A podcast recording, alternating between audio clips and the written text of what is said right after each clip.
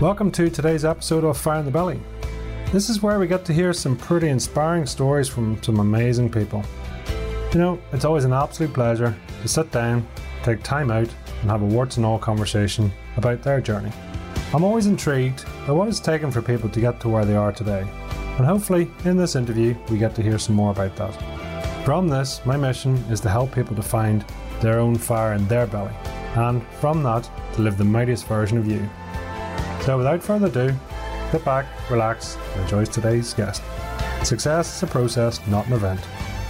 Hello and welcome to the Fire in the Belly show. Today we have myself, Mighty Pete, and we're joined by the Dr. Ian Brooks. Good afternoon. Good morning to you, sir.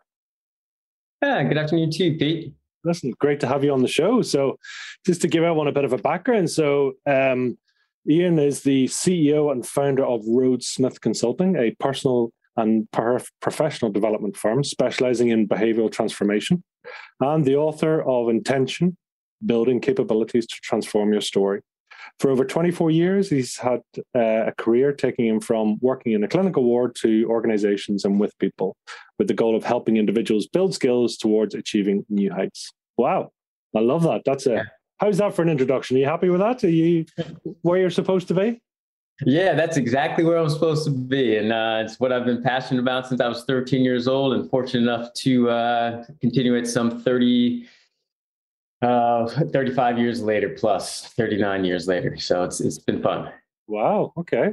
So tell us, first of all, what, what's fire in the belly to you, and what does that mean? Yeah, you know, for, for me, it's fire in the belly. It's really what's that passion? You know, what, what's that thing that makes us smile, gets us internally motivated? And that thing that drives our want and our choice. And I know it's a lot, a lot of words, uh, both want, choice, purpose, and also included that as in passion. Um, we all have a fire in our belly. Um, we all have that passion of what we're striving for. It's what I find with most people is how close are we to acknowledging our authentic selves on what is that fire? What is that motivation? And sometimes we're caught up in the in the grasp of other people's expectations of their fires and not our own. So when I really think about that fire in our belly, it's a very individualistic. That doesn't mean it does not impact other people or doesn't coincide and coalesce with others, but it is something within ourselves. It's authentic, it's our passion, and it's what gets us motivated internally to move forward. Wow. Is it something you have? Have you always had it? Yeah, you know, it's uh, I've always had a fire in my belly. Um, at a very young age, you know, my my parents were of the mindset of, hey, let's get everything done in the morning. Um, that included homework, um, to chores, to everything else, and leave playtime aside. So that oftentimes that meant waking up at seven o'clock, six o'clock in the morning to get things done. And that way we had the entire day to, to just play. And so in that mindset, even as a child, and that and that's actually carried forward through to my adulthood, really has fostered a foundation of really what's my true passion? You know, what makes what wakes me up in the morning? What is it that I'm really purposeful about? As a child, it was chores and homework as I progressed through my life and through my career and through my personal experiences, it's been about what's truly been my intention. Um, I've truly driven myself towards what's my true purpose. Um, what do I find myself that I wake up and I smile about? And I'm saying, yes, I'm, I'm gratified by doing what I'm doing. It doesn't mean it's always enjoyable. it doesn't mean it's always successful. Uh, but what it does mean is saying I wouldn't trade for anything. And so, in that respect, I've really coalesced and driven my career and life in that way. As, as an example, um, I've chosen my places I've gone to college, places I've lived, even the jobs I've taken with a very specific intent and purpose of the fire of what I was most passionate about knowing that once fire can change, because just like any fire, there's a lot of things that keep that fire burning. A job, places where I lived, even my schooling, Those are just different logs in my fire that have created and consistently built my passion around psychology and helping people. So, in that respect, taking that journey for myself from a learning and educational perspective, so I can give back to others, while also having that fire in my belly where I'm growing myself. And so, all of those logs have fostered the fire that continues to burn in me today. Oh, wow. So, tell me, I mean, you, you've you've written this book, Intention, you know, building capabilities to transform your story. So, yeah. first of all, define intention for me, if you would, because I know uh, some may have heard and specifically, and some may not have. So, let's start at the start. Yeah, you know, it's it's funny. It's everyone says, "Oh, I'm working with intention," or "I'm doing things with purpose." Uh, you know, it, it's it's it's intention for me is really taking a more purposeful and conscious awareness of what we're doing um, oftentimes we're reacting or acting in a passive context in our day-to-day lives. Um, as I describe in my book, you know, in one of the early parts, you know, we make between 2,000 and 10,000 decisions each day. Of that, about 95% from the research says that we're about working unconsciously. That means 95% of the time we're just reacting. when we're working with intention, we're really bringing a conscious level around what we are actually doing. And especially as we're going about changing something in our lives in a moment and transforming who we are in the long term, we have to be conscious about what we're doing, what we're thinking, and even what we're feeling. And in that context, it's bringing a certain level of awareness that we typically don't afford ourselves in our normal day to day lives. And to that extent, it's taking it one from one of passive change, a la I'm just getting old. and that just happens to us regardless of whether we want it or not, versus I'm now taking a proactive, conscious step towards doing something different. So I'm better tomorrow than I am today. And that's my definition of intention. Is is intention always positive? I mean, do you need to, um, you need to check the charge of it? You know, the you know the your intentions are clear and beneficial as opposed to potentially negative. Do you get negative intentions? I don't know. Um, it's when we get into positive and negative; those are our end results, right? Um, it's the end result of our intention. So, as an example, I'm intended to um, eat this pizza pizza because I'm hungry. As example, right? Now, the end result of that is that I might gain weight. It might derail my intention of trying to lose weight. So, in the context of the intention of the behavior of, say, hey, I want to do something that is purposeful, a la, I'm going to eat something, it may, may derail you from the goal you're trying to actually attain. So, as a, a different example, I was talking to a, a colleague of mine recently, and she was focused on answering the question of, what do I do now? um, and she wanted to take on a new role, take on a new job, and get out of the corporate uh, treadmill, if you will. Um, she found herself working on a contract that was taking up more energy and more of her time than she could have ever imagined, even more so than than her than her previous full-time job. Also within that decision, she also had made that she wanted to buy a house.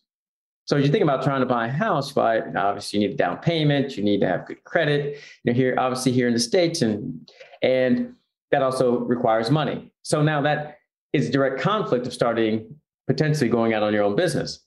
So intentionally, she wanted to buy a house, which is oh, a fair intention. Now that's the purpose. She had a fair intention of one, making sure that she had the money to do so. Thus, she got a job or took a role that she was already good at but yet that intention was in direct conflict with what her authentic self was and what she wanted, a la having her own business, having her own say, managing her own hours, as well as making sure she's putting her energy where she wanted to place it versus where others were prescribing her to be. So, to your very statement, our intentions in the moment can be pure, they can be authentic, and they can be okay. But when we get into the ideology of success, failure, working against ourselves, that's when it comes to be an end result. Because sometimes we put our intentions in places, well, it wasn't our original priority. And so that's where we start to get in a little bit of trouble around this good or bad. And then uh, if you want to test the validity of an intention, because uh, I suppose it's making sure if we follow that question, you know, are your void your values? So potentially we want something because it's a void in our lives or it's something else. Hmm. You know, how do you, or is there a method or is there a technique that, you know, we can actually make sure that our intentions are valid and pure and, and, you know, we are authentic in ourselves? Yeah, no, it, it, there is. And one of the first things I do in my book, um, Intention, in the very first part is around discovery. And it's about acknowledging what is it that we want to change? What is, the, what is our goal? What's our purpose? And it takes all of what you just described into consideration of what is our gap? While also acknowledging it doesn't necessarily have to be a gap. It could say, I just want to be better. I just want to do more. I want to expand beyond where I am. So it doesn't necessarily have to start from a place of I want, I need. It could start from a place of let's do better. Let's expand beyond where I am because I don't have to change in this case. So with that said, I work, uh, I ask the, the readers and even my clients, starting off with, let's discover what is your true priority we say we want to achieve something. We say we want to achieve that weight loss. We say we want to achieve that new job title. We say we want to be entrepreneurs. That's fair. But those are end results. What is our true priority? What's our value? Once we get that better understanding and asking ourselves those hard questions to ourselves, we then, in my second part of the book, is around the principle of you. And in that context, I'm asking the readers and even my clients to really dig deep around who are they? it really expands beyond the word value and says, who am I as a person? Because we all have characters in our lives. As I mentioned in the fire in our belly, and using that analogy, we are we have different logs in our lives. Um, in one log, I could be, uh, you know, Mr. Know-it-all because I've got degrees for just about everything, right? And I need that point of validation um, just for myself to seem like I'm smart enough. Um, I could be the abominable snowman right? At the old Bugs Bunny uh, uh, cartoon where the abominable snowman just wanted Bugs Bunny so much because he was by himself in the snow and just was squeezing the life out of Bugs Bunny and Daffy Duck in that old cartoon um, because he loved them so much and he didn't want, want them to leave. Yet he was actually killing them. So he was actually putting so much love and effort into it, but yet he was drowning the thing that he wanted in that respect. That could be our character. Our characters are not, I'm a brother, I'm a sibling, I'm a significant other, I'm a father, um, I'm a VP. Those are titles bestowed upon us based on societal hierarchy and things that we don't necessarily have control over. Our characters are who we show up as every day. And our characters show up in different times in our lives, given our circumstances. Also, within the principle of you and who our values are, I actually ask our my clients as well as my readers to think about their environment when I say environment, I'm asking them their people, places, and things in their life that keep them where they are. So as we think about our environment, it, it's a, a form of safety of our friends and our routines and the clothes we buy, et cetera, et cetera, et cetera, that say, yes, it's a point of validation. But yet that influences our principle of view. So now when we combine the principle of who I am and that value and aligning that to my priority of what is it that I'm really trying to achieve? And I can't achieve everything, right? If I'm looking to change something, I can't change, change everything all at once because we didn't get here all at once. We have to take things one at a time. So, what's the priority right now? And where am I going to put the conscious effort, both mind, body, and soul in our thinking to do something different? And that's where we start to create that alignment of being authentic to ourselves and allowing ourselves to what we perceive as potential gaps or where we're hoping to expand in certain areas in our life. Uh, and as per your the title, I suppose, of your book, I mean, you talk about it being transforming, you mm-hmm. know, and transformational. Just describe that process for us. Why is it transformational? And just, well, I suppose, break down what a transformation means for people. Yeah, you, you know, it's it's it's um, it's it's very interesting, and you'll even note it uh, even on my on my book cover where I have uh, a butterfly, And that butterfly is a consistent theme throughout the book and, and why I think about transformations through the lens of butterflies and even who we are ourselves. Um, for an example, from a butterfly standpoint, obviously we start off as, as caterpillars and we're just moving around in life, going around from leaf to leaf, just nibbling along. Then what happens? We decide to find that one leaf and branch that we are ready to now do something different. So we then become a chrysalis and we just hang there and then till we are ripe. And now we then expand ourselves into something else, to that butterfly, never to go back to a caterpillar again. We now have wings to now uh, fly to go to different parts of the world. We too, as human beings, one of our greatest uh, ability, capabilities, in my perspective, is to evolve because we do it irrespective of whether we believe we do or not, whether we're conscious about it or unconscious. So, because of that, transformation, as we are, as I describe it, is one of a conscious effort when we're actually taking specific action on. Now, I, I do also want to point out that transformation is a lot different than change. Um, we oftentimes use the words uh, similarly, but, but there is a, in my perspective, a huge distinction between the two. Changes, in and of themselves, are nothing more than individual actions. They are a formation of particular moments in time where we're actually exercising our choice, changing our clothes, changing the lanes in which we drive, changing the restaurants we go to. Each one offers an opportunity of an individual action. That now changes tend to be event driven. When we talk about transformation, we're actually uh, talking more specific, specifically, excuse me, about a new way of being, a new life, we're adapting to doing something drastically different. A transformation is I am no longer single, I am now married. I am no um, no longer just married to a partner. I now have three kids. Those are transformations. we will never go back to who we once were. That does not mean that we are what we once were was not authentic. Does not mean that it was not good. No different than it means that the caterpillar is less than the butterfly it does mean that we will never transform to going back to what we once were. Transformations are a collection of changes that occur over the course of time. So it requires consistency. It requires something that is more prevalent and more conscious. And it often is defined by a new way of living, specifically for people of doing something differently tomorrow on a consistent basis, of which a past and a history of which we'll never return to. What's what's the catalyst? What do you find is the the most successful catalyst to change and to transformation? Yeah, the biggest catalyst is finding that true purpose, that intrinsic motivation.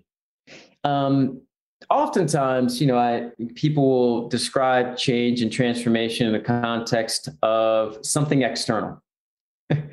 um, something that that offers that external motivation that says, "Hey, I now have a child. Now I have to change. Well, technically speaking, you don't. That's why you have bad parents, right? uh, or parents that aren't really there and a parent and showing up, which happens unfortunately often in our lives.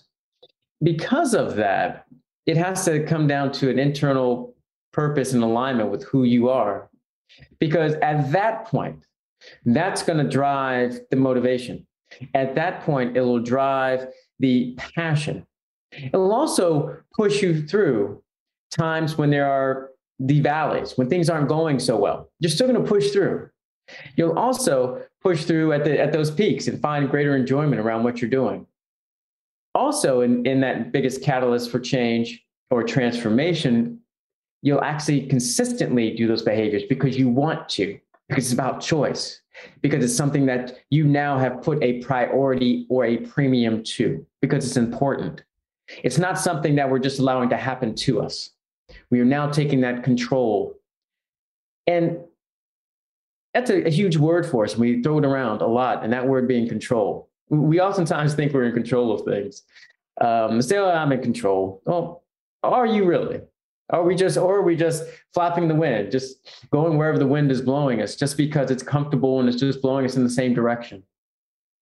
When we are truly living to our authentic selves, and when we are now living with intention and with a purpose, we're now really exercising a level of control and choice that drives us through spawning that fire in us. And that and that fire in that belly because at that point it offers us an opportunity to do something different. Now I, I will say that a change can be or a fire can be sparked by being forced to do something like hey i'm getting a divorce or i'm just getting laid off from my job or i don't like my job so i want to do something else or i want to become a parent or the doctor says i have cancer or i have high diabetes. That may spark a choice but let's be clear that spark or that choice and that fire can only be sustained through the consistency of my own choices say i'm going to do this because i want to do it relative to an agnostic of an end result it's going to net because of something or someone else. So what's what's your passion, your purpose, and is that linked to your superpower per se? Yeah, my my passion and, and purpose is linked to my superpower, and my superpower specifically is um, having a voice, a voice of purpose, a voice of change, and transformation. Now, with that voice, it includes being able to actively listen and help people down a journey and path through their own transformation. My superpower, I've I realized at an early age um, when I made a decision at as a 13 year old that I wanted to be a psychologist because I always was curious about about why people did what they did, um, what influenced them. It also fed my own personal expectations that I was af- afraid of judgment. I didn't want to be at the forefront of anything. Uh, I didn't want to be too high because that gave me an expectation of stuff that of consistency I just didn't want. because if you fell below that, then got in trouble for it. I didn't want to be too far below that that on that spectrum where where I was below the the Mendoza line, if you will, because that gave me a different level of of exposure and being in trouble that I didn't want either. So I found that I just wanted to be in the middle. But yet that superpower wasn't about being in the middle. It was about really caring for what and how people are navigating life. Because I do truly believe that we all can be better, myself included. And in that respect, taking moments to be an active listener and using my voice of both knowledge that I've gained through my educational experiences, as well as the experience I've had working with organizations and people to author in new opportunities and awareness for people in a way that makes transformations attainable, authentic, sometimes scary, vulnerable, but at the end, well worth it. And so, my superpower of having a voice, sharing it, as well as listening, um, has offered me an opportunity to help my clients, but also propel me individually in how my author in my relationships and my business. Uh, and where where would be your state of flow? I mean, where are you most comfortable?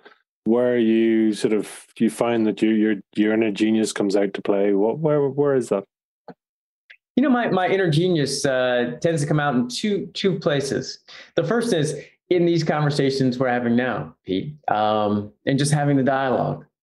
It offers it an opportunity of question and answer, a natural conversation going back and forth where we're actually um, exposing ourselves in ways that lead a conversation from one point to another. The second place I get my my inner genius is through reflection. Um, I take time out each day to just step back and reflect upon what did I learn today? What did I learn about myself? What I learned about my clients? That inner genius allows me that that it, in that moment in time to quiet the noise that surrounds me. It allows me to uh, aggregate the learnings that I've taken about myself potentially even books, even books I've read. What did I take away from that? The, the experiences I have with my clients, or hell, even just my experiences I have with my significant others and the people who are in my life. This conversation will be also a point of reflection for me of what did I do well? What did that, what did I learn? What narrative came out? And from our conversation, from that point of reflection and just quieting the noise, and even acknowledging uh, the feelings that I'm going through, right? That I don't want there to be any any uh, lost impression that it's just a mental exercise. There's an emotional exercise that comes along with, with this as well. Of where was I anxious? Where was I fearful? Where was I most happy? And taking some stock in that. And from that, I empower myself to say what's working for me and how do I align that going back to that fire in my belly? Where's that alignment to? Where's my passion? And when I can do that and be authentic, knowing that there's going to be wins and losses, but again, those are end results that of which I that author in or and quite frankly don't define who I am. There are opportunities to build my capabilities to be more consistent around the things that align to my purpose that align to my superpower. And so, because of those two things, again, having conversation and the interactions. Secondly, that time of point of reflection of both thought and emotion really afford me a chance to really spark and continue to drive that inner fire within me each day. Well, it's, it's, a beautiful way of looking at it, I suppose. And, but it is, it's very clear in your intention. So when you are clear, then you know clarity will come, purpose will come, right? Mm-hmm. Because it's mm-hmm. they they go hand in hand. You know, many, yeah. many people do have intentions, but they're not clear about it, or they're they're not they haven't purposely defined it. Yeah, and it's and you know it's um you know it's taken me a while to get there. Now, mind you, as again as a 13 year old, I knew I wanted to be a psychologist, and and heck, drove my life in that way. I had that clarity um, but there's two things I'll, I'll say about that um, because a lot of people don't necessarily have that clarity. Um, the first is you're, you're, you can build a plan, but your path is your path. And oftentimes our path authors in that clarity. There's nothing more to get back to Kansas. Stone of getting back to Kansas was just to get back to now the witch the, uh, in, in the movie told her follow the yellow brick road. That was her plan, right? To follow the yellow brick road, milestone, go to Oz, and that will take you back to your ultimate goal of getting to Kansas. Well, let's be clear. She fought was her path and her place of meeting the scarecrow, meeting Tin Man, meeting the cowardly lion, and then having to fight the wicked witch. Of which bring up that movie because sometimes we don't know what we want to do. We just want that new job, that new title, more money, a better relationship. We want to lose that weight. We want to see what, oh, I want, I want to do what Pete's doing. I, I want to see, I want to see all the things that Pete's done. Right? I want that. What we want by what others have done or what others have prescribed to us. And sometimes the clarity of which we need is being able to step back and say, I don't know what I want and in that moment, when I talk to my client, others have um, questioned or don't know what they want because they want everything. I say first, grab your options, grab the possibilities, grab what you might want to do. And, and I know the word might is in there, right? Because uh, people are like, oh, I need clarity. Might does not necessarily equal clarity. right? Um, know what you want to want and create that clarity until you start playing, until you start experimenting. No different than Dorothy in The Wizard of Oz. She had a plan because she wanted something, she wanted to get back to Kansas. she didn't know what she was going to be faced with. So, guess what? She just followed the directions and dealt with whatever came. And that created clarity, it created purpose, it created her opportunity to get back to Kansas. Well, also now putting it in outside of a movie moving into our have to sometimes start with what might I want to do? And now let's start playing and experiencing. What am I most passionate about? What gives me the butterflies? right? On the book again. Because again, no different than this O on, on, on my intention. That's intentional. because it creates that churn. It creates vulnerability in our stomach. It creates that anxiety. It creates those oh shit moments like, oh, am I doing this right? Or people are going to judge me. But guess what? This is where your transformation and clarity comes into play. You look up and say, you know what, I'm better off for it. And so um, that's a long winded way of answering your question or statement that a lot of people don't have that clarity. Some people are closer to it than others. But when you don't have it, it's understand where you might want to go and where you might have interest and grab hold of it and then start playing and experimenting.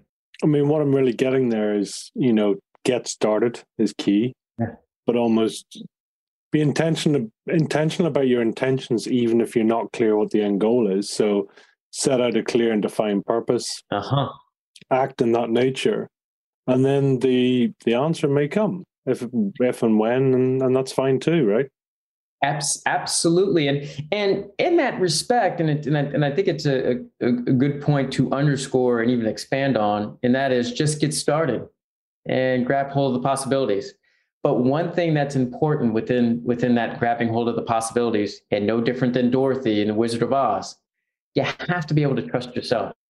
It's that I can do this. I can make it. I can figure this out. Um, it's also recognizing so number one the trust in yourself and having confidence that you can do it and secondly recognizing that you're not defining your experience based off of success or failure in those moments you're consistently learning you're consistently growing it's also the reason why i use the word capabilities because capabilities are transferable to any situation we're building behaviors we're building a thought process. We're building our emotions to handle just about anything. Trust yourself to navigate that unknown path because in that you're going to build capabilities within yourself, but also to your very statement and acknowledgement, build clarity around what you're truly passionate about, what truly is lighting your fire, and what those logs are, so that you can now make sure that in alignment with that purpose more oftentimes than not. A question for you. I mean, where do you sit in the in the realm of fate versus free will? You know what? I, I you know, it's I, I, funny enough. I was having this conversation uh, not too long ago. Um, sometimes there, I, there's I kind of sit in the middle. Ironically, um, fate of where we've been able to take our action from free and free will. So, as an example, um, I have free will to swing my arms right here. Right, that's that's free will. Right? Nothing's stopping me from doing that. Free will is about what can I do on my own that isn't necessarily impacting anybody, but this is my free will to do what I want when I want. And this is an example of that, right? You know, fate is oftentimes, how have I positioned myself to create and harness opportunities or experiences that are presented to me in those moments? And then saying yes to them. So sometimes we think about uh, fate like, oh, it just happened to me. Well, sometimes that does happen. Like, oh, you know, asteroid comes down and uh, hits you. Yes, that just happened to you if if if you get in a car accident yes that just happened to you right it's not like you free willed yourself in a position accident when i'm thinking about free will and fate it's really around actions that are relative to circumstances of how have i positioned myself to be an entrepreneur how am i working with my clients to take and take and expand beyond their current comfort zones their free will is about choice. Their fate is about putting themselves in circumstances to test that free will. You know, as we think about it from a very negative context, we think about murder and we think about, you know, some of the other, you know, downtrodden things that happen in our societies, unfortunately. Sometimes we're in, in places where people prey upon our free will. So they take advantage of that. And in those circumstances, that is fate in a very negative way. So when someone is exercising their free will upon us, we have to also sometimes think back to are they preying on us based on their comfort level? In um, kidnapping, more of those downtrodden pieces versus something that is more positive. Hey, I see some possibility in Pete. I'm going to promote him. Or hey, I want this young woman is attractive. I want to start dating her. Let's have a conversation. Or better yet, I want to get to know her better. That those are different. You know, those are more positive free will fate circumstances versus some of the free will fate experiences that can also happen as well. Mm. And, and how do you consider sort of external intention? So, because I mean, that's a super interesting one there because um, the intention of a marketer is to shift a product, right? So, but that that is yeah. done in a way that actually my life would be better if I bought this product. So, but there is an underlying intention here, which is not all clean cut. It's not all, yes, you know, I, am I'm, I'm just going to say up front, we're going to sell you something and I'm going to make it sound good for you. It's like almost to the point it's kind of going, we're not selling you, but we're selling you, right? So that's, that's almost a, a slightly, well, you tell me, is it a clear intention? Is it is an authentic intention intention? Yeah, it's, uh, I think it's, uh, it's, uh, it's clear and it's authentic based on the individuals who are actually creating that marketing based off of the uh, data scientists who are creating all the logarithms on our social media and all the clickbait that we get just to get us to do at this for 10 minutes. And that immediately we're going to show you other products that are exactly like that if not the product or otherwise. That is their intention. And so they're all they are authentic to their intention. No different than that person who's a murderer or serial killer is purposeful to their intention. Where it becomes a problem or becomes a little bit more nuanced and where we start to push back is when someone else's intentions in that context of that external or or that or that person who's trying to rob us or those algorithms who get us to click on just about everything where it becomes a problem when it becomes intrusive to our intentions right? When they're preying upon our vulnerabilities of wanting something or being in a place where we're trusting. That's when it becomes a little bit more, and I'll say nuanced uh, in a polite way, but also becomes invasive. But that does not mean that those other people aren't intentional, because quite frankly, they are. Authenticity. From a marketing standpoint, I want you to buy something because you looked at it. Or conversely, I want you to buy something because you didn't even realize that you needed this because you hit my demographic and I got you to click on it. It's that's very intentional and purposeful. It's now understanding where your intention plays.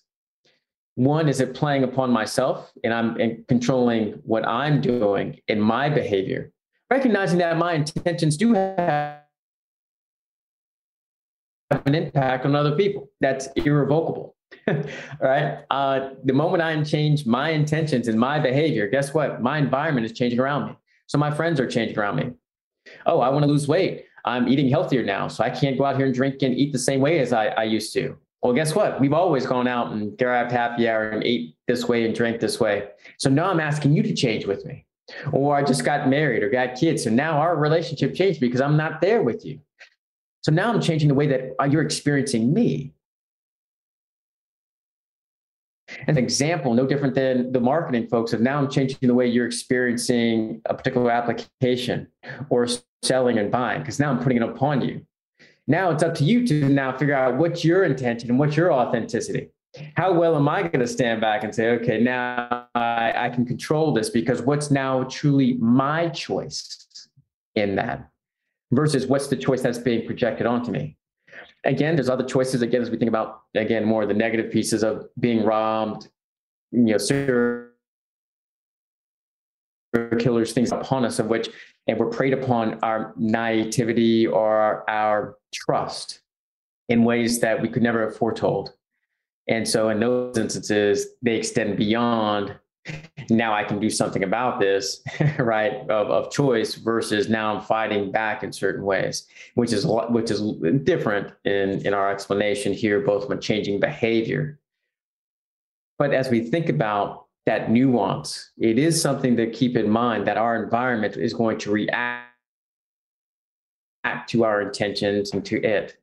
And if we ever need an example that even crystallizes that, think no different than COVID 19 over our last 18, 19 months, and having been uh, sequestered in our homes, uh, asked to get shots for protection. And that's an example of the environment providing and authoring in a intention to us for our, for what is described as safety and health reasons that now we need to one accept and integrate into our own changes in our own life in our own intentions. And that comes down to our own choice as well. Yeah it's it's really interesting it's sort of free choice free will you know and uh, uh, you know free intention really i suppose it's trying to make sure that you have clarity and it it it needs self-resolve right? It needs sort of mm-hmm. clarity in, in self and what you want because as humans we're probably very easy distracted you know sort of misguided. So the more intentional we are the, the clearer we are then theoretically then the the closer we will get to source right?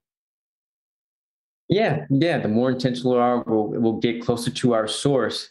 And again, as we described, the external environment, be our people, places, and things can change around us that are now projected onto us. Now we have to see how that fits into our priority, how it fits into our intentions, how it and if and now we have a choice of which now to exercise and how to respond to that. Not react, but to respond. And there's a there's a clear difference. When we're reacting, we're just just going with the flow. We're just like those oh shit moments. We find ourselves in panic. we don't know what to do. We're not prepared. Um, that's different than responding. When we have a plan, when we know that there's construction at the airport that's going to inconvenient to the airport. Now we just need to plan accordingly. And now we're just responding to that. Or if I get into a car accident, I have insurance. So, in that respect, I'm now responding to it. I couldn't have foretold the accident. And while I might have foretold the construction at the airport, now it's just now responding to what I know should happen and will happen and just working the plan. Um, and oftentimes, because we're operating at 95% unconsciously, we're often nuts. It's those oh shit moments of what do I do here? And like we're making stuff up on the fly. When in fact, that should be the exception rather than the rule. And unfortunately, if we're operating with intention across the entirety of our lives, not to say we can plan for everything, not to say we should, because that's a hell of a lot of work and it's actually draining. But it does mean that when I can actually align to my purpose in any situation and to what is my true fire in, me. Using that as my anchor, I'm more apt to be able to respond and say, does this align to who I am, what I want, my choices in this moment, and potentially even long term? We're more apt to be able to have uh, success, quote unquote, or be at least in alignment to who we are. would you say that does intention complement the law of attraction, or does it does it is it a completely separate thing for you? No, you know, for me, it's um, a little bit separate. Um, as I consider the law of attraction, it's oh wow, that's great, right? That I want that. Um, I could be attracted to a lot of things, but my intentions may not align to that particular purpose or that attraction. As example, and going back to my college house, buying a house, the idea of having a house and I'm now paying for that house and it's mine. That distracted her from her true intention of having her own business. Now, it does not mean that law of attract, attraction, in this case being a house, is anything bad. It does not mean it's not something that she should not want. But is it what she needed? Did it align to her purpose? Did it align to her true fire? At least in this immediate term, that answer was no. Yet she found herself chasing something that she could have gotten at any other time, but was now, because she was working for that house, had to make other decisions based on that want versus what she needed. So I do separate that law of attraction from our intention because our intention aligns to our purpose. Now, if our purpose is aligned to that attractive thing, right? I want to mate. I'm going for that attractive person. Um, I see this new job and it sounds good and everything, and that's what I'm going for. That's my purpose. Let's go forward and take that action. I want this new car at this price point. Yes, now let's go get it. Or I want this house. That's my fire. That's what I want. Let's go. Let's go get it. That's different when there's a, a, a misalignment between what your purpose and intention is, because that's going to drive your behavior want that we have. And sadly, we oftentimes confuse our want with our needs. Um, we need to breathe. We need to eat. um, we want that new job. we want um, that new car. And we want whatever's that shiny new bright thing that's attractive to us. Um, we need to build our capabilities so we can move beyond our next shiny thing. And so that's where I start to see the difference between the law, um, our intentions your practice and what you do, and I suppose speaking to people. I mean, have you become a bit of a, a bloodhound in terms of seeing people who are authentically intentional, mm-hmm. who there's a congruency in terms of the language they use, their posture, the way they show up, um, the way they speak, what they speak about, and, and how they act are you able to see that on all the different levels and, and sort of bring it together? I, I do actually.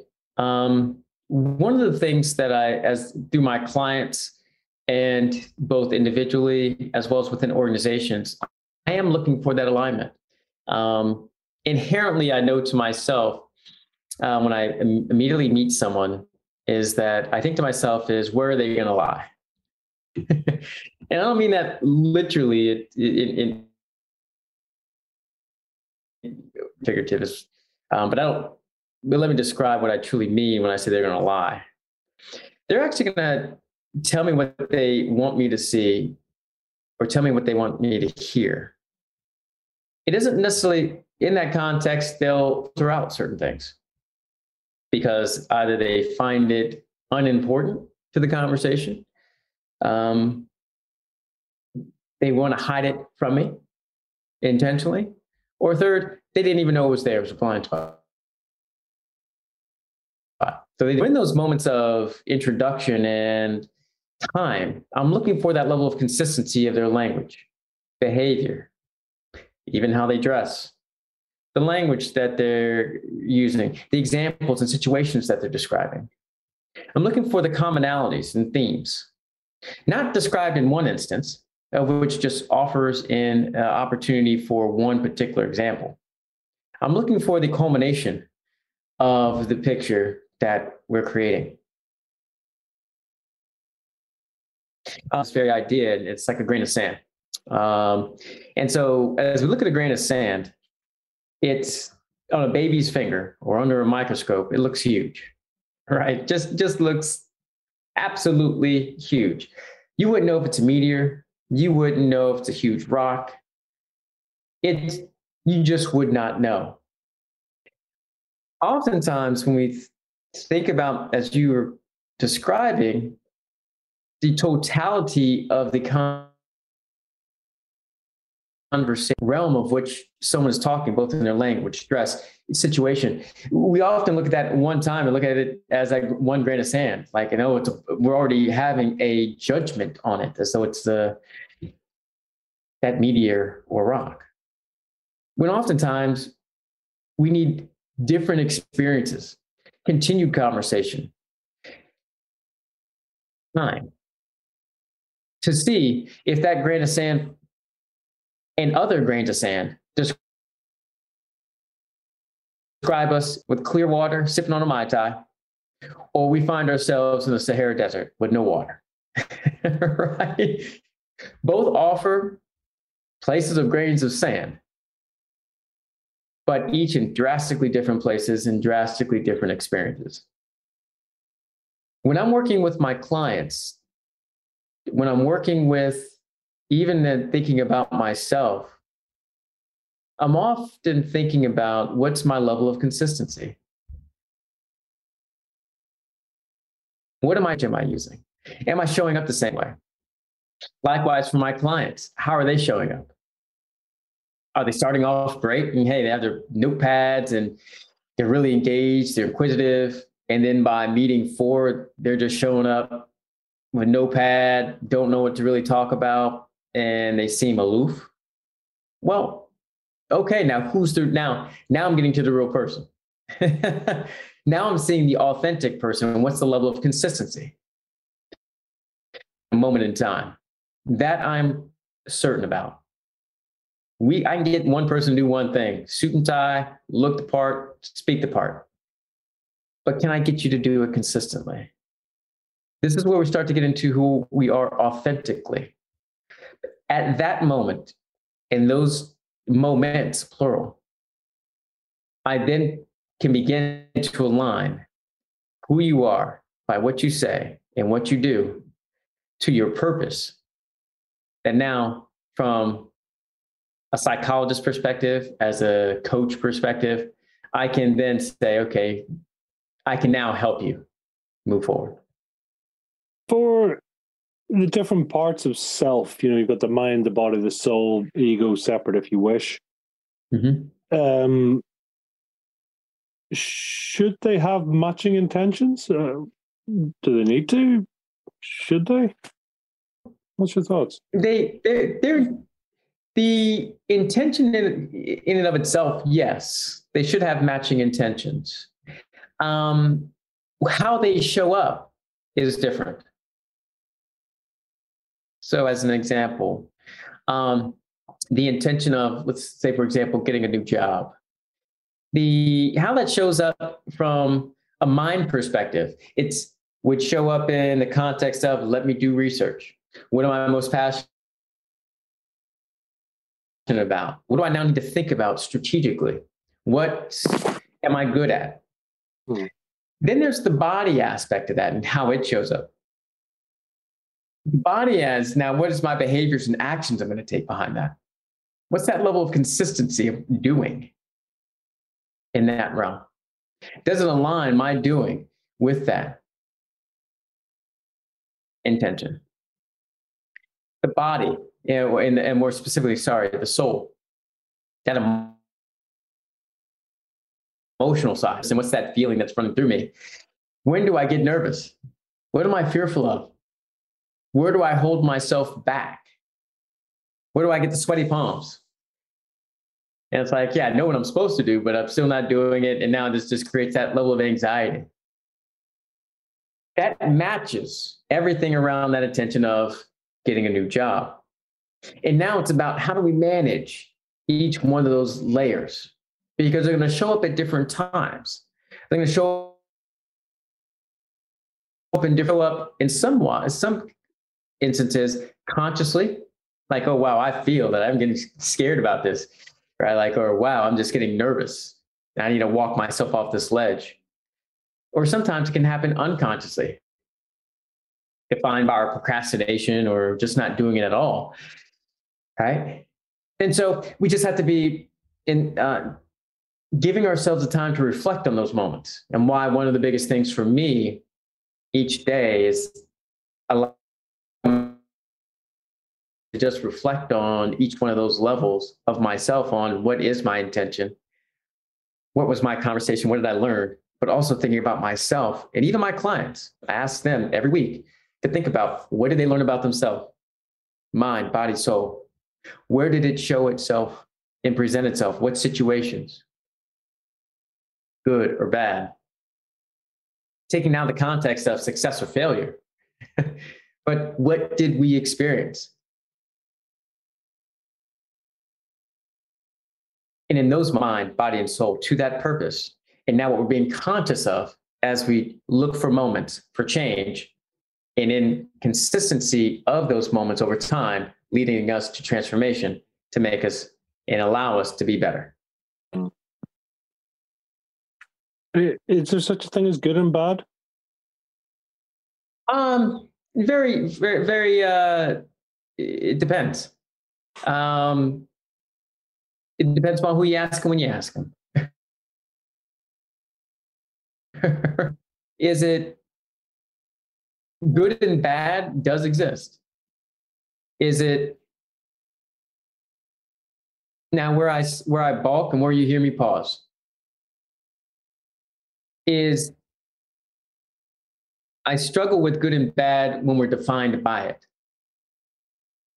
Said a little bit differently, um, we have to use our, our, our failures and our successes as a place of reference, not of resident.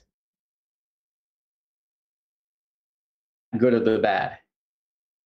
Not where am I living. Not using that good and the bad as a place of how do I build consistency of doing something else more or less or doing some level of change. It's not a place of I'm done, a place of judgment. So there is good and bad. But when we are defined by it and that's all we are, to bulk and saying, you know what, I think we can go beyond that because now it's about choice of doing something different. Now, how do I go about doing those things different? Is the question. And is it what I want to do? Do you believe uh, an intention could work like an affirmation? You know, it's it's if it's defined, if it's uh, future stated, um, it's done with the positive energy. Uh, do, do you think they're they're aligned or bed buddies in terms of their their application? No, absolutely. Uh, intention is is can be extremely an, uh, in a form of affirmation. Actually, going back back to my book for a moment, um, one of the things that I have the, the readers do is actually write a note to themselves a month out. Um, and in that note, prior to them actually doing any level of behavioral work, up to that point, they're just are discovering their, what their true purpose is and creating a plan aligned to who they are and that purpose.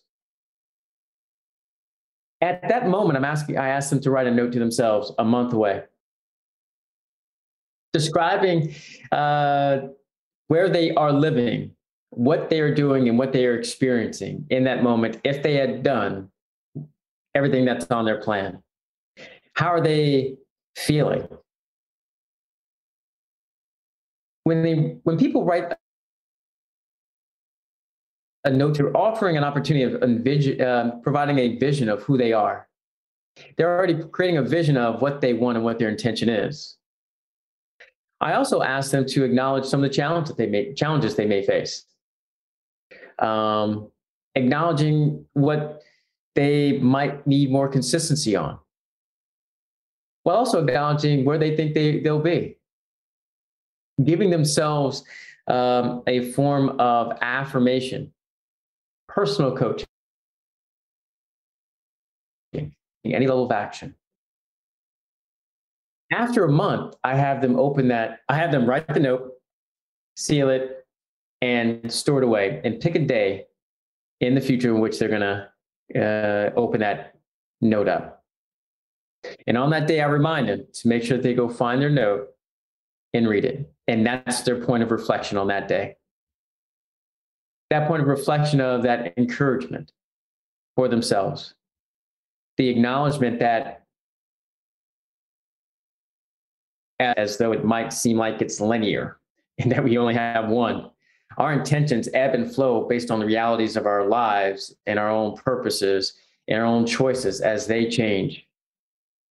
Uh, what is once 100% my intention today may tomorrow be only 20% because something drastically changed in my life that now has me refocusing to something else. Because of that, in writing our intentions a, a month out and acknowledging we to take stock in the effort that we have done, it also authors in an opportunity to make any changes, to get us back and realign to our purpose in case anything else has changed. It gives us a chance to recognize that our changes are built in a way so that we can experience life in a fluid fashion and not expected that we can't pivot and move forward. No different than no different than Dorothy, going back to Dorothy and the Wizard of Oz. We all have a plan, but our path is our path. And we need to make sure we're taking stock of that path moving forward and that making those adjustments and writing that letter to ourselves, knowing that what we've achieved offers an affirmation of the effort we have of reference of now doing something more or doing something less in order for us to get us closer to Kansas. Are you are you clear on your calling and purpose in your life? Has that come to you yet? Yes, yes, it has actually. Um, you know, I'm very. I've been clear on that on that purpose. And again, for me, my purpose is one being a vo- voice and showing people a path, showing people a way. Um, it's taken me a long time to get comfortable with that path as my plan was to be a psychologist and just being in the background and so forth and so on. That was my plan. And that plan has worked out. But my path has really shifted from working in a clinical ward and working with individuals who've had clinical balances and are just trying to become normal a day. That then transformed into a path of working with higher functioning individuals. And now having a conversation of expansion.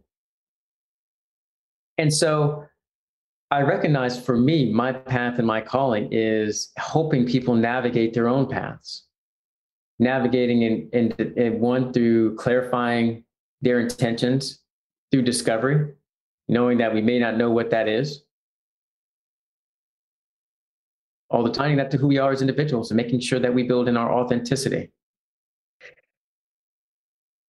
All too often, I describe you know, our paths also, aside from Dorothy and the Wizard of Oz, is this isn't paint by numbers. We have a choice in doing what we do. And for me, I'm not I'm not a paint by numbers person. I, I like to color things in how I want to, when I want to, and what colors I want to. Um, but that's choice with that choice. And I'd say over the last 15 years, I've really gotten more comfortable with acknowledging authoring in a voice of purpose and path. And it's also one reason I wrote this book. Um, and ironically, the first version of this book I wrote, um, I threw away, and only one, only two people have actually heard uh, heard the book because it was an audio books. That was I threw it away because I realized that I was not being authentic to myself. I was not opening up myself enough to show people a path, a way to navigate life in a world based off of capabilities of which I had learned myself, while also of um, what I learned by working with others. I wasn't allowing myself to be that navigation. And so I rewrote the entirety of the book And if I really wanted to be that tour guide on a path, then quite frankly, I needed to make sure that I was a tour guide, guide for my own path as well. And so, uh, because I rewrote the book, I think I that experience enabled me to become the author the book needed me to be, while also enabling me to really harness the path and direction that I've been uh, been pushed in, and quite frankly, that I truly enjoy. Would you do you see yourself as religious or spiritual or connected or none of the above? Where, where would you sort of class yourself? Um, I, I find myself that I'm spiritual more so than anything else. I do believe in religion. I don't necessarily believe that there's one religion. Um, I am spiritual, as in I, you know, I go see it. I've gone to see. Um, ironically, my significant other is as well. Um, I do believe that there's something that is bigger than ourselves, and we. But in that respect, I don't know what that bigger means and looks like. What I would say is because I am spiritual, I recognize that there are certain things in my surroundings or in certain instances or certain circumstances of which I find myself in a direction and path. And if I'm conscious enough, if I'm paying attention to enough, if I'm aware of the vulnerability that it might offer and willing to go down that path, I have found that I've been able to grow in ways in a journey of which I could have never have experienced or thought might. And because I believe in that, that there is a spiritual nature to all of us and around us, I think being conscious and aware of some of the complexities and some of the things that happen around us can really help one create a new world almost childlike in, in appreciation of what we can create versus what we are prescribed to do and that our experiences create paths and we're paying attention to the spirits in, the, in our religious um, drives can create can create moments I'd say of ecstasy and direction where we find love, where we find that appreciation. Um, we get that intellectual awe, right? Those epiphanies, those connections, that those moments. In those moments, that's when I think we really capture that our spirit, our purpose,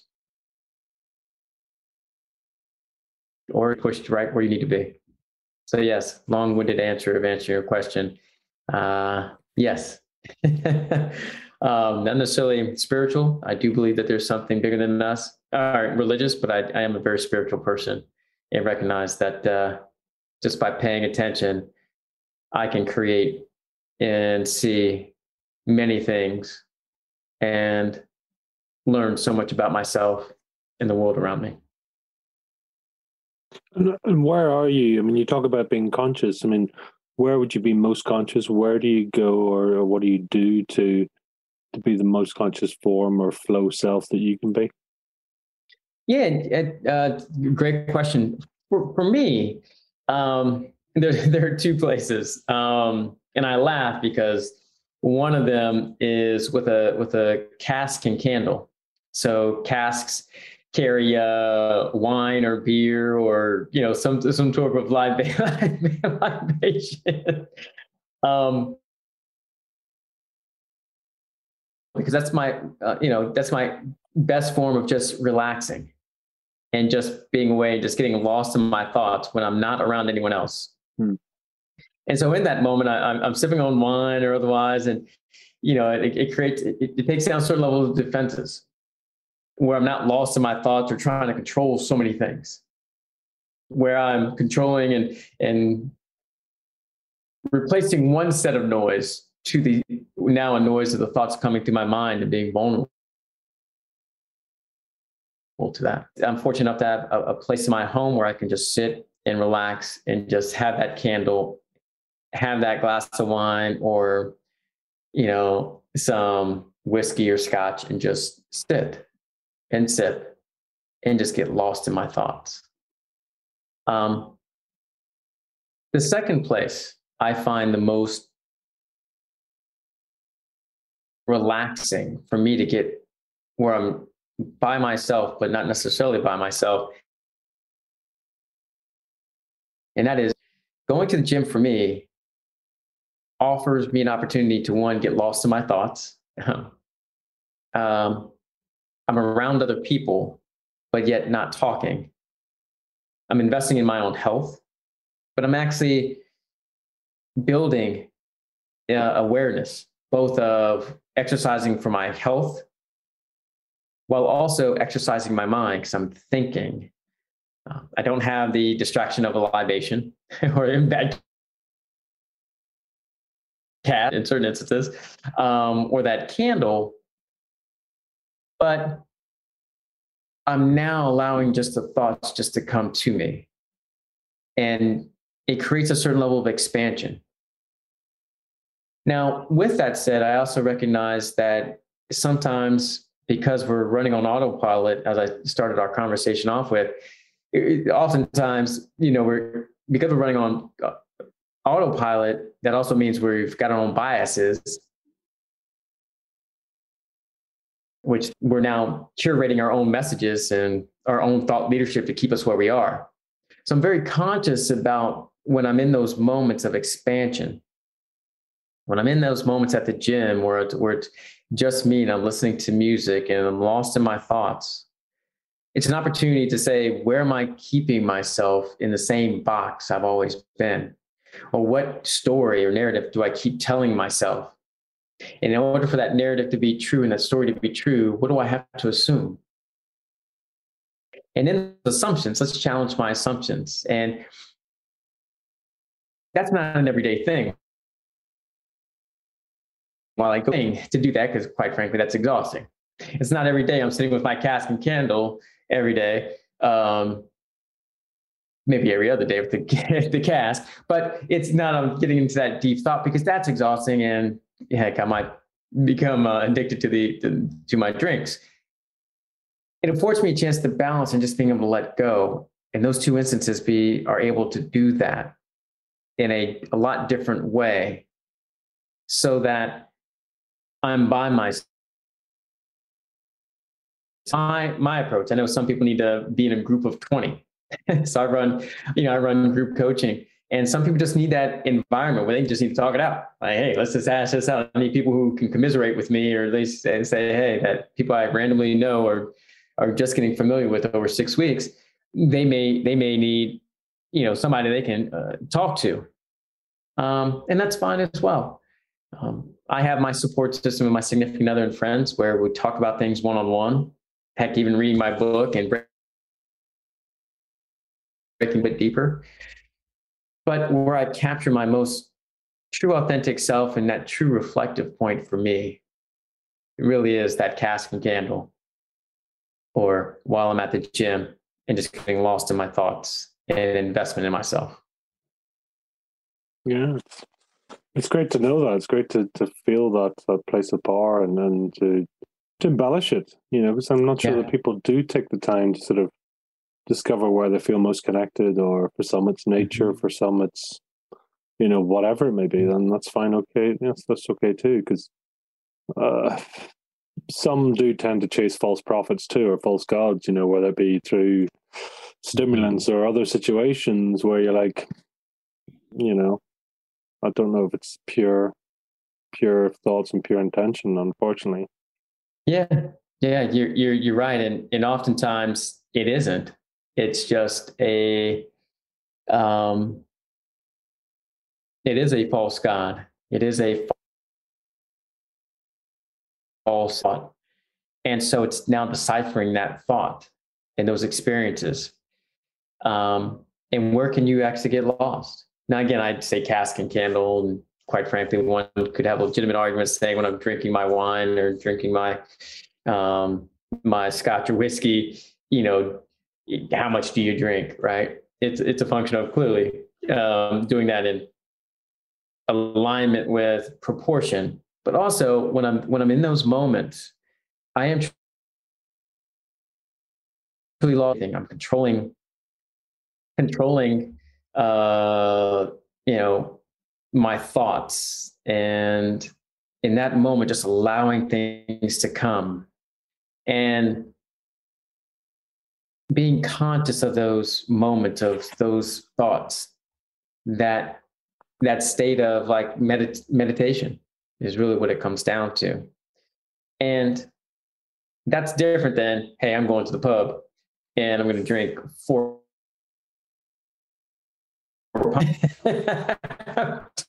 words um, now granted that's one way you could do it.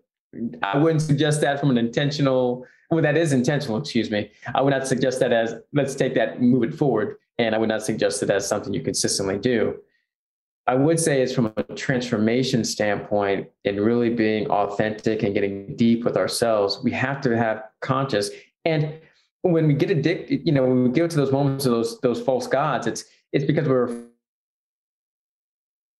afraid of our talk body and they're afraid for those quiet moments um, when they need those other libations and those those other stimulants or depressants.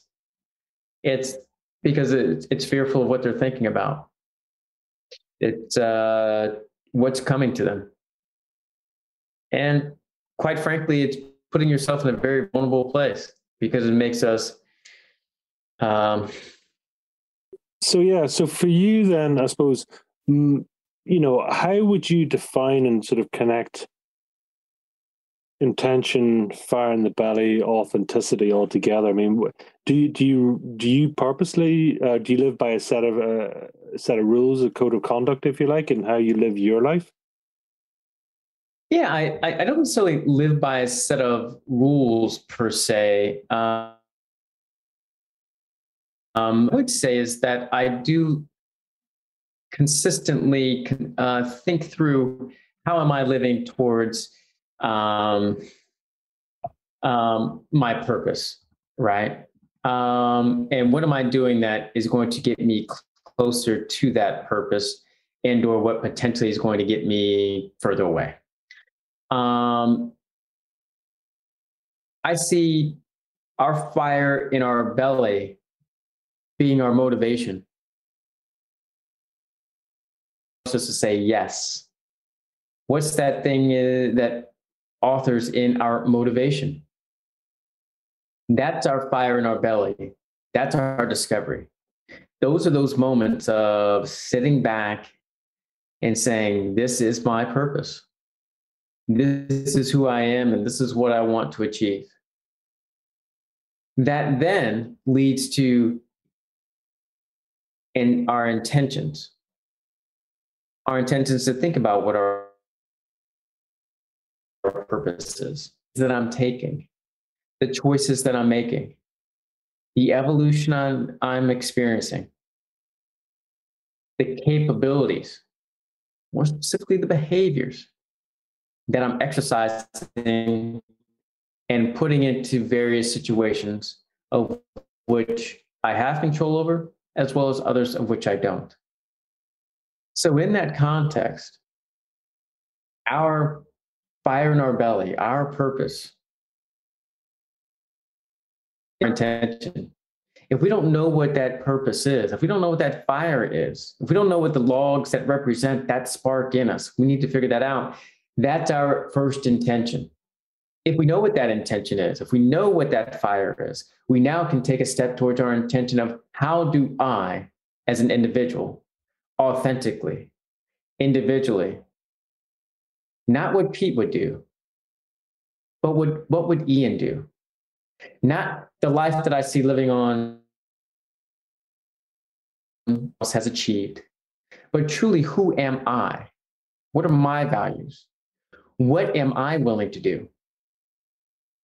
That level of authenticity now and then leads me to be intentional around my expectations of an end result. It leads me to be intentional around the behaviors of which I'm exercising and the choices I'm taking every single day. It leads me into being intentional life, not trying to control it. Because my intention is that I trust that I can move forward. But I'm moving forward with knowledge of my purpose and knowledge of myself. And when we're living to that level of intention, again, no different than Dorothy trying to get back to Kansas. We have our plan, but our intentions can be navigated. And trusting ourselves to be authentic and know our purpose so that we can act and think and feel and manage with intention. I think we're going to have to get you a pair of red sparkly shoes, Ian. I think I think I think so. I actually I, I do have a red jacket that I should should, should wear because you know it's a uh, yeah love. I, again, that was you know the movie itself obviously has so many complexities, but as, as I think it has resonated with people is just that narrative, and we don't often think about what was her intention. mm. Oh, we don't think about intention with you know butterflies we think about it as some prescribed if i don't do this every day then i'm not living in a certain way and it's and that answer is no um, it, it's it's it's i can do something different but i also can get myself back on track mm-hmm. i can live with a purpose may evolve from today to tomorrow but the road is winding and that purpose may change, but the capabilities of who I am, what I want, my values will be the anchors of which help me navigate this path. In our case, that path is called life. Yeah, hmm, very. Um, I, love that. Do, do, do you think the do you think the caterpillar knows it's going to become a butterfly? At the beginning, no. I don't believe so. And because that's true intention at that point. There, it's about survival. As I mentioned earlier, there's instances where if we don't know what we are doing, we first have to grab on, grab what we might do. And so for that caterpillar's scenario, it's surviving, just navigating the world. And then it realizes it can become a cat, uh, butterfly and that it's time for its evolution. It doesn't necessarily start off that way. Like, hey, like I'm a baby caterpillar and now I'm going to hop in and being a baby butterfly. No, they're the process of growth, experience, experiment. And then, with that knowledge, affords its chance to really transform. And what's unique about that as well is, and oftentimes what I tell my clients, and what I find difficult to, to acknowledge when I'm experiencing it, and that is oftentimes you don't know you've transformed until you're in the middle of it. in those moments when you're like, huh, a job, or I guess I am doing X, or I guess I'm and did lose that weight, or I guess I'm looking up and it's not like you just tripped in and found yourself with married and three kids, but you just kind of look up one day and it's just, I'm here. And that's a rewarding component. And what's also important about that, when we are truly authentic to ourselves, we're not reliant on moral rules and order. Um, they know who they are. They know what they want. Their difference is they're open to the experience. It's because of that strong sense of who they are, what they value.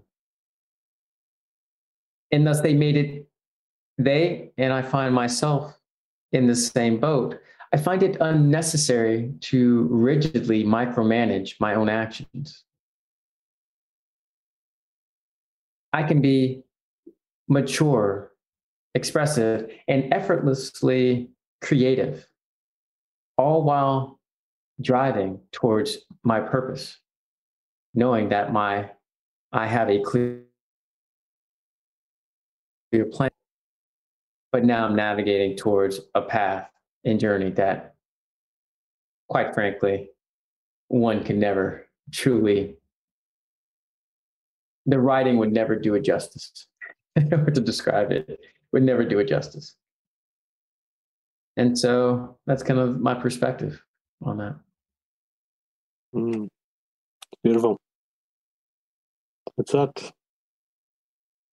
It's almost a formula here, isn't it? Really, there's intention plus consciousness, and consciousness should bring authenticity. One would think, plus purpose, you know, equals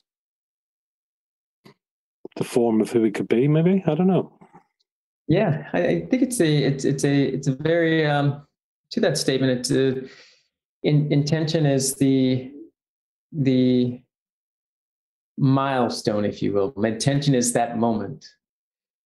Um, intention is the equivalent of our authenticity.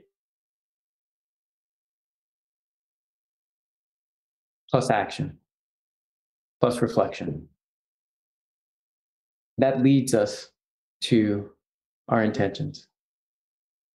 And notice there's no definition of success or failure. Um, it's a reframing towards one of purpose and acknowledgement and choice. And when we can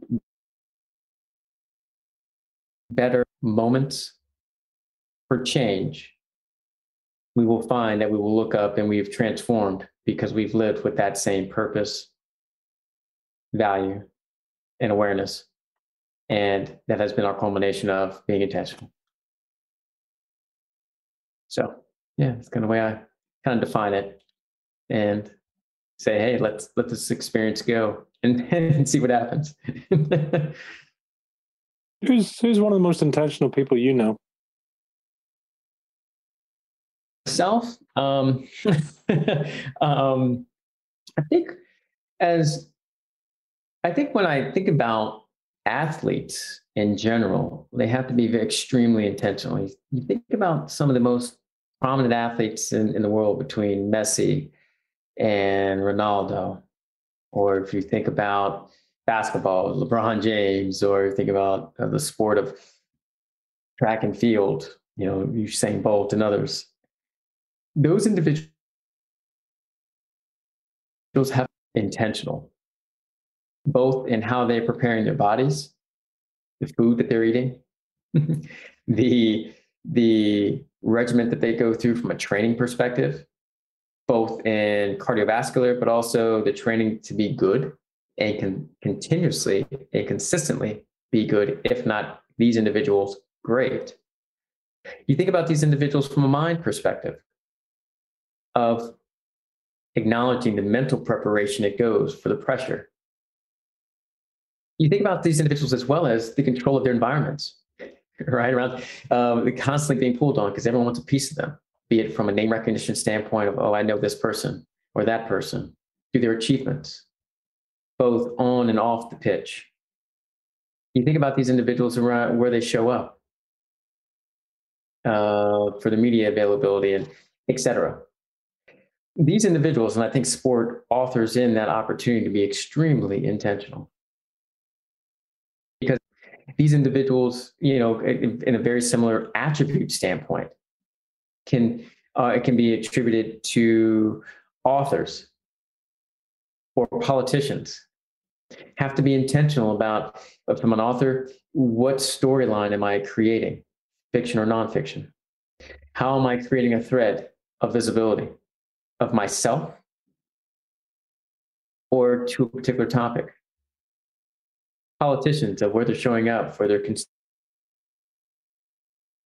constituents, shaking hands, kissing babies, being authentic to the message that they want from an intention standpoint.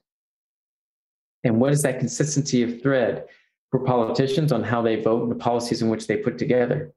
For authors to the messages and the writing style and what they're actually consistently talking about. No different than athletes.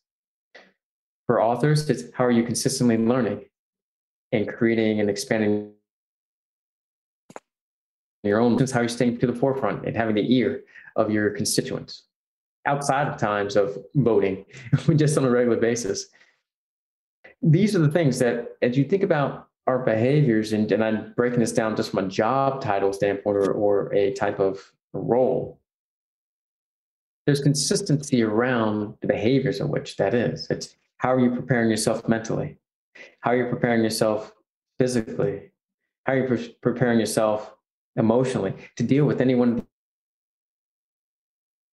these situations a very uh, a lonely experience. It's right, an extremely lonely experience. Um, my my my editor once said all writers are either alcoholics or they they're chain smokers because uh, you're by yourself. um, I typically went to wine, right? I'm like, hey, just need to be able to write. If you're a politician, you're constantly on the road, shaking hands, kissing babies. You got to look the part. It, it's these experiences of how do we deal with the mental, physical, and emotional side of politicians, authors, and as I described, even athletes deal with. It's just easier to see within an athletic standpoint than it is necessarily being attributing those same attributes and capabilities that we all have, irrespective of job. Um, and it's something that we can think about as we're operating and working intentionally. Yeah, so powerful. So tell me if, if you were to try and describe your fire in the belly then in one or two words, Ian, what would they be? Um, I'll give it two words. One is intention. Um, the other is domination. Hmm. And I'll, I'll explain obviously uh, both here momentarily, but uh, intention is truly I've lived my life with a purpose of having a plan, but letting the experience bring about itself. The second word being domination. For me, how do I consistently increase and improve upon my own bar? That domination is not in comparison to anyone else. And that domination is not um, and compared to what others have achieved or what others have prescribed to me. That domination is very similar to a racehorse where they have the blinders on. They're just running as fast and as hard as they possibly can, regardless of what happens. I approach life in a way that's there and dominate. Some days that domination on a scale of 1 to 10 I only got domination domination energy for at about a two because I'm tired. and my domination level of doing absolutely nothing is at a 10 because that's my domination because that's what I need. That's what I need to rejuvenate. Other ways of domination are can I look myself in the mirror and say, did I do everything that I could to recharge myself today? Did I put to expand myself for myself and for my clients as best as possible. If I can say yes to that, then that's domination for me. Again, that has nothing to do with anybody else's bar. It's it's my own. And when I do that, one, live with intention and purpose that aligns directly to my own purposeful in individual, my expansion, then that is truly my fire in my belly and truly my purpose. Tell us where can people buy your book, learn more, follow you, track you, hunt you down, any of the above? Yeah. well, let's uh, let's uh, let's avoid the hunting down part, but they can find me in a number of different ways. Um, the, the first place, um, obviously, would be on social media. So I can be found on Twitter as well, Dr. B underscore intention. Um, there, you'll see a number of different updates um, that I post out on a fairly uh, regular basis. Um, I can also be found on my business website, and that is rhodessmith.com. That's R H O D E S S M I T H.com. There, they can find access to this particular podcast as well as others where I've authored in different thought leadership, as well as different places where I've actually penned different articles. Also on that site, they can also find access to my book, Intention Building Capability to Transform Your Story. Um, you can see reviews of the book itself prior to actually purchasing a copy, as well as you can purchase a copy through Barnes & Noble, as well as on Amazon. Um, there you'll find a hardback copy as well as an ebook. Also on my uh, Rhodessmith site, you can find access to my different coaching programs that I have. So I run three different programs. The first being for organizations where I work with, with work one-on-one or I do um, group coaching sessions with organizations on how they build their leadership skills. Again, it's about their capabilities, not about their not about their particular role. The other part behind that is also work with individuals, both one-on-one coaching as well as within a group context. So one-on-one coaching, I do run a three-month coaching program. And for my group coaching, I do run a six-week program, both of which are afforded opportunities to expand people from where they are today and where they hope to be. Again, Rhodessmith is a great access point to where you can find a number of places or number of different information about me, as well as reach out to me and email me through those particular links or through my various social media platforms. Love it. And I would encourage people, obviously, to, to reach out and get your book. I mean, we we really just the touch of the iceberg here of what's what's within, you know. So, thank you, thank you for sharing.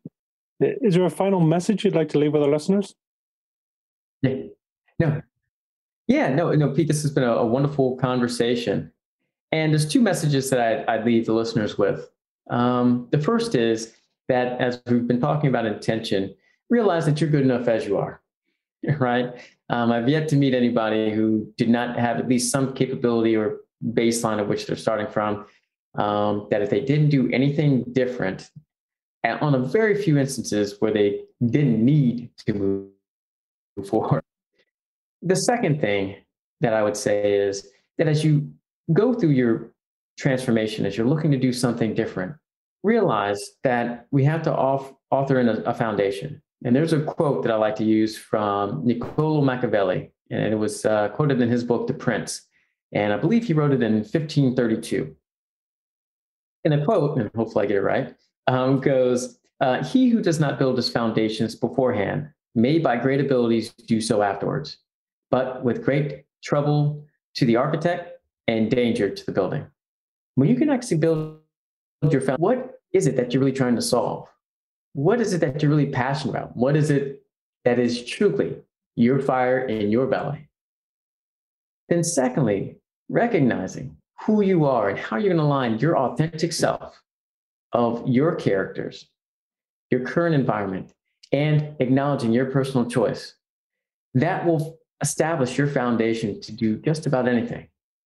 And while with great ability, we may be able to do this stuff afterwards because quite, quite frankly, we foundation quite a bit. We could go back and do it, but it'll be more trouble to you. And then secondly, the more times we do that, it's going to be danger to the building of who we are because by the time we really take stock in trying to change that foundation over time, no different than the game of Jenga, we start taking those blocks of wood out, that tower is going to come down. And so give yourself a fighting chance. Establish a solid foundation of discovering what your true fire and passion is up front, and go forward and be prosperous because you have it in you already. Yeah, thank you. Very powerful. And thank you for your time, and we look forward to hearing more from you in the future. Thank no, it sounds great, Pete. No, it's definitely a pleasure being here. So thank you. Thank you. Well, that was another great episode of Fire in the Belly. You know, this really wouldn't be possible without our great guests taking the time to share their personal journeys. And boy oh boy, sometimes it is personal. It's an absolute pleasure to have that, and then to hear the journeys that people have been on. We've loads more episodes coming up soon, and it's always a pleasure to have guests on.